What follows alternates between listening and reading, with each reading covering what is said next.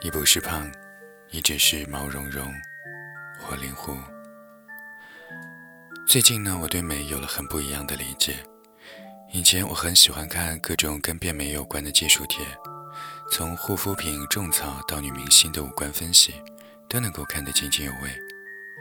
还会和女朋友们分享，你看，原来女星甲的脸比女星乙看起来高级，是因为眼距宽啊。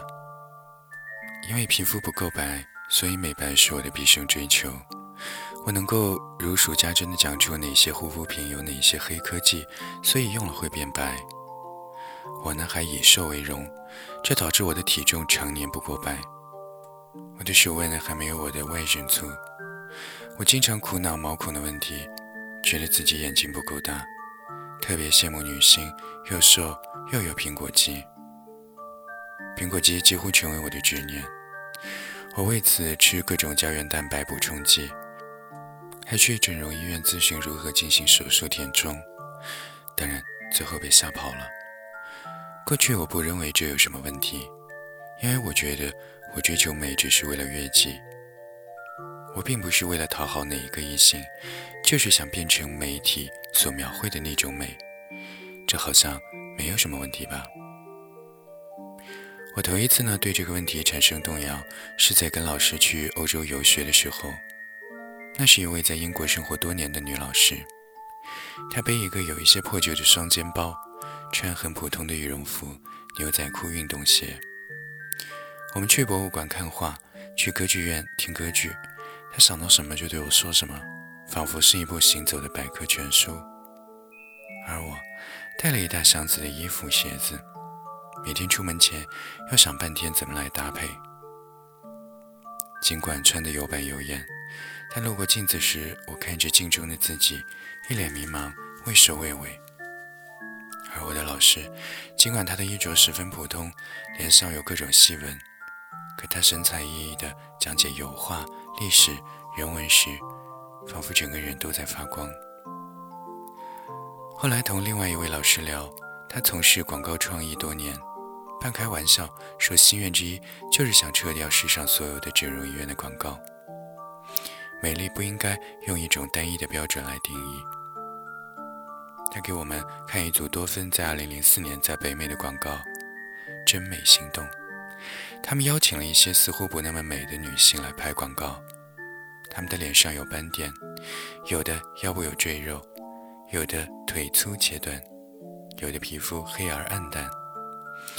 但是你看广告的时候，你不会觉得它们不美，因为每个人的眼睛都像星星一样闪亮，每个人的笑容都仿佛透过屏幕像阳光一样感染着你。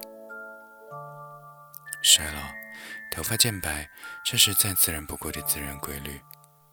皮肤不够白，眼睛不够大，鼻子不够挺，这是我们与生俱来的特征。但这些在媒体的渲染下，都成为一种错误，甚至失败。女明星老了以后，仿佛就不配出门。如果出门被拍到日益松弛的皮肤，立刻就成为被大众嘲笑的对象。公众人物不敢胖，普通人也不敢胖。你胖就等于你管不住自己，你就是个失败者。可是谁规定小胳膊、小腿、小细腰就是美呢？我朋友开玩笑说，可能是楚王，因为楚王爱细腰啊。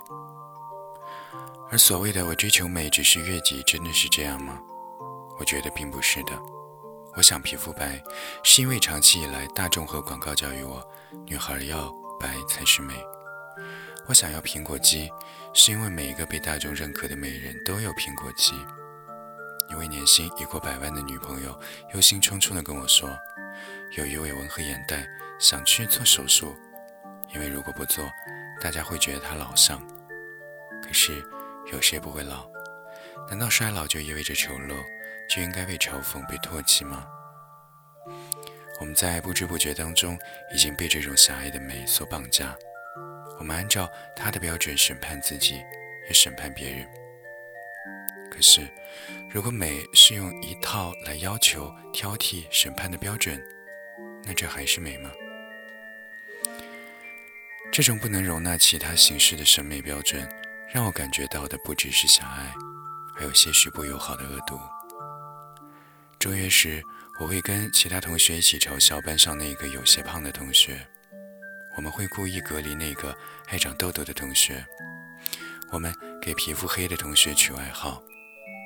这些看似正确、无伤大雅，但实际深深伤害到别人的事情，还在你的身上发生吗？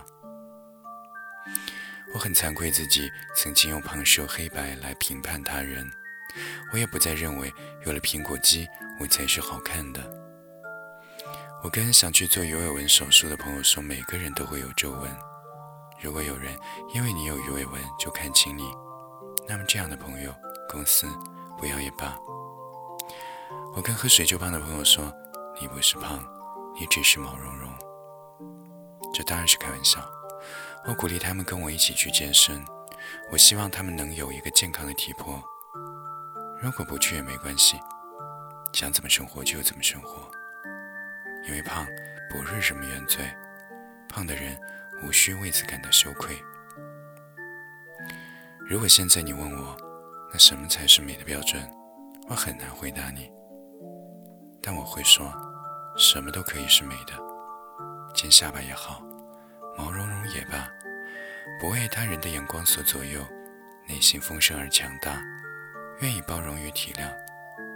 我想，这样的你，一定是好看的。